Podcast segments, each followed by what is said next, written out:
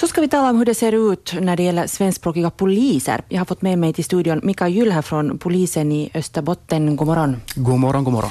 Ja, du kommer att börja jobba med utbildning av poliser vid Polishögskolan i Tammerfors eh, för två år framåt. Och förra veckan så var du på seminarium om utvecklingen av den svenska verksamheten vid Polishögskolan. Och redan tidigare så har vi hört att intresse för att söka till Polishögskolan på svenska är lite för litet. Man har bland annat blivit tvungen att skjuta fram den kurs som skulle ha börjat i januari till att börja i augusti 2018 istället, eftersom man helt enkelt inte fick tillräckligt med sökande. Va, varför är man inte intresserad av polisyrket, Mika? En väldigt bra fråga och det är vi själva också fundersamma över. Och, eh, det verkar nog som att det finns ett intresse och vi har relativt bra med sökande. I det här fallet har vi haft nästan 100 sökande till den här kursen och, och ett 20-tal tas in, så att det varit helt okej med sökande. Men av någon orsak så kommer bara ungefär hälften sen till skolan när själva testerna ska börja. Mm.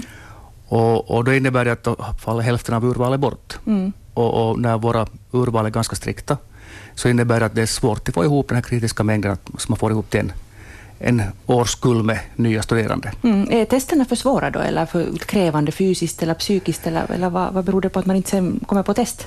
Uh, vi har lite olika funderingar vad det kan bero på. Och, uh, den här själva ansökningsförfarandet har blivit här efter helt digitalt. Tidigare så skulle man komma in till en polisstation och diskutera och fylla i pappret där. Och, och det, här, det kanske var en sån här viss tröskel att man skulle ha motivationen på rätt nivå. Nu fyller man i det bara på datorn och så blir man kallad till det här första skedet. Och äh, om det sen är då stundens infall mm. som gör att man söker, eller man kanske har sett på någon intressant serie från någon kanal om, om polisyrke, eller man kanske äh, har möjlighet att, att om, man är, om man får olika former av stöd från samhället, så kanske man behöver visa på att man söker studieplatser eller jobb för att fortsätta få stöd. Så av olika orsaker så kanske man inte sen då, man, man, tröskeln att söka blir lägre, men mm. sen då när det blir dags att att äh, komma till kritan så då, då mm. tappar man intresse på mm. slutrakan. Och visa vad man egentligen vill på riktigt. Uh, hur ser det ut på arbetsmarknaden då för, för svenskspråkiga poliser? Uh, no för tillfället så ska jag få anställa en svenskspråkig polis till, till där Kristinestad om, om jag bara skulle hitta en.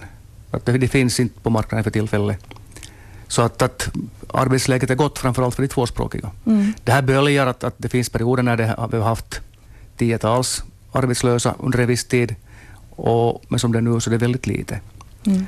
Och vi vet ju att, att pensionsavgångarna är stora och nu när till exempel den här kursen blir uppskjuten så att det, det gör att när vi väl får ut tvåspråkiga studerande eller poliser på marknaden så då går det åt. Mm.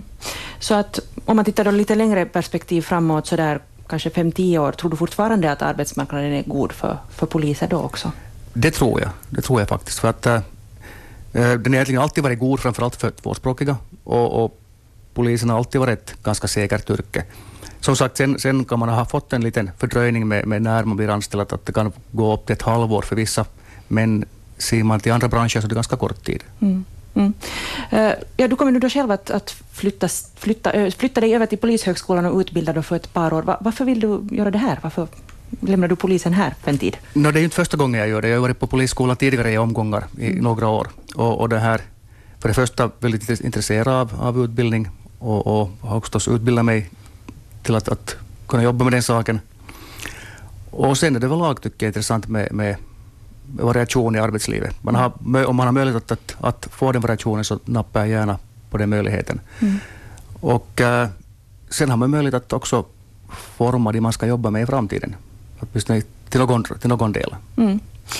Du var ju då, som jag sa, på seminarium när ni, och när där ni då funderar på det här med, med polisutbildningen och sådär. Vad ser du själv, vad finns det för utmaningar just nu? Mm, den här rekryteringsfrågan är kanske den här mest centrala. att få faktiskt folk in i rullorna. Mm. Uh, sen tycker jag inte, alltså på, på den här utbildningsfronten så är det inte jättestora utmaningar egentligen, utan vi har en jättebra skola, den har bra med, med resurser, eh, den är modern, både utbildningen och, och, och skolan i sig. Så att eh, det, det, det ser ganska ljus ut den här utbildningsfronten. Mm. Men nu finns den ju utan med Fors. Det pratas ju ofta om att man borde utlokalisera hit och dit och få flera ställen så att man skulle kanske locka då lättare också flera sökande. Vad, vad säger du om det, att det finns då på ett ställe det här? Borde det finnas på fler ställen? Uh, orsaken kanske inte finns på ett bara ställe bara i Finland, så är det en resursfråga. För mm. sen att bygga upp motsvarande på flera ställen så kostar det. är ju inte, en billig inrättning. Mm.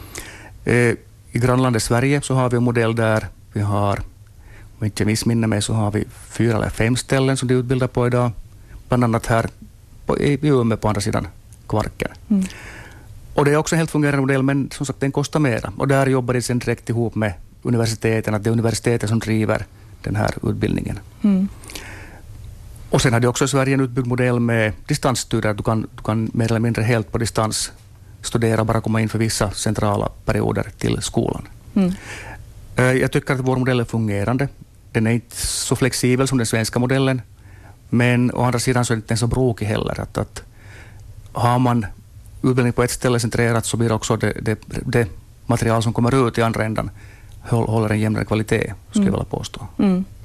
Ja, du sa här nu att rekryteringen kanske är den där utmaningen. Vad finns det för...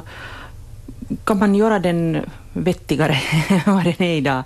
Du, du nämnde här att man kanske kunde före intervjun här så, så sa du att man funderar på att också ha en rekrytering här i Vasa till exempel. Ja, det finns på Polisskolan finns det en rekryteringsenhet som jobbar enbart med rekrytering. Och det, den, den enheten jobbar stenhårt och, och gör ett bra jobb.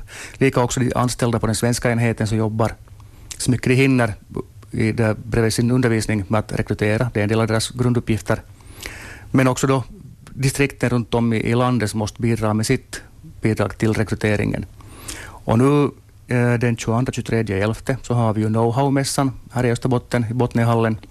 Där deltar då Polisskolan, eller Polisyrkeshögskolan tillsammans med Österbottens polisinrättning i samarbete. Och nu som en ny grej då så tar vi och sätter in en sån här rekryteringsdag dagen efter, fredagen den 24 11. Mm. Och äh, bjuder in de som är intresserade av polisyrket till äh, Vasa huvudpolisstation. Och äh, där har vi då olika teman som vi, som vi då bjuder på. Att vi, där är då skolan och berättar om utbildningen med den här ingående. Titta på de studiesociala förmånerna man får eller inte får då man studerar till polis titta på olika kar karriärsalternativ. Att vi har in då hundpoliser och, och äh, bombpoliser, äh, skolpoliser, brottsundersökare och som berättar om olika karriärval och möjligheter inom branschen. Att, att, att det är en väldigt bred, bred bas man kan jobba med sist och slutligen.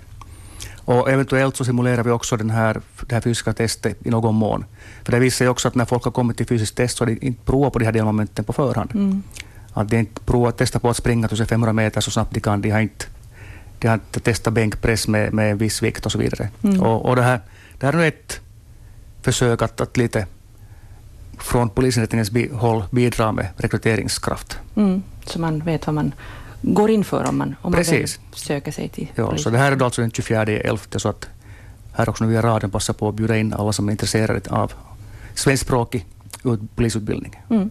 Tack så mycket Mika Juhl för att du var med oss den här morgonen. Tack ska du ha.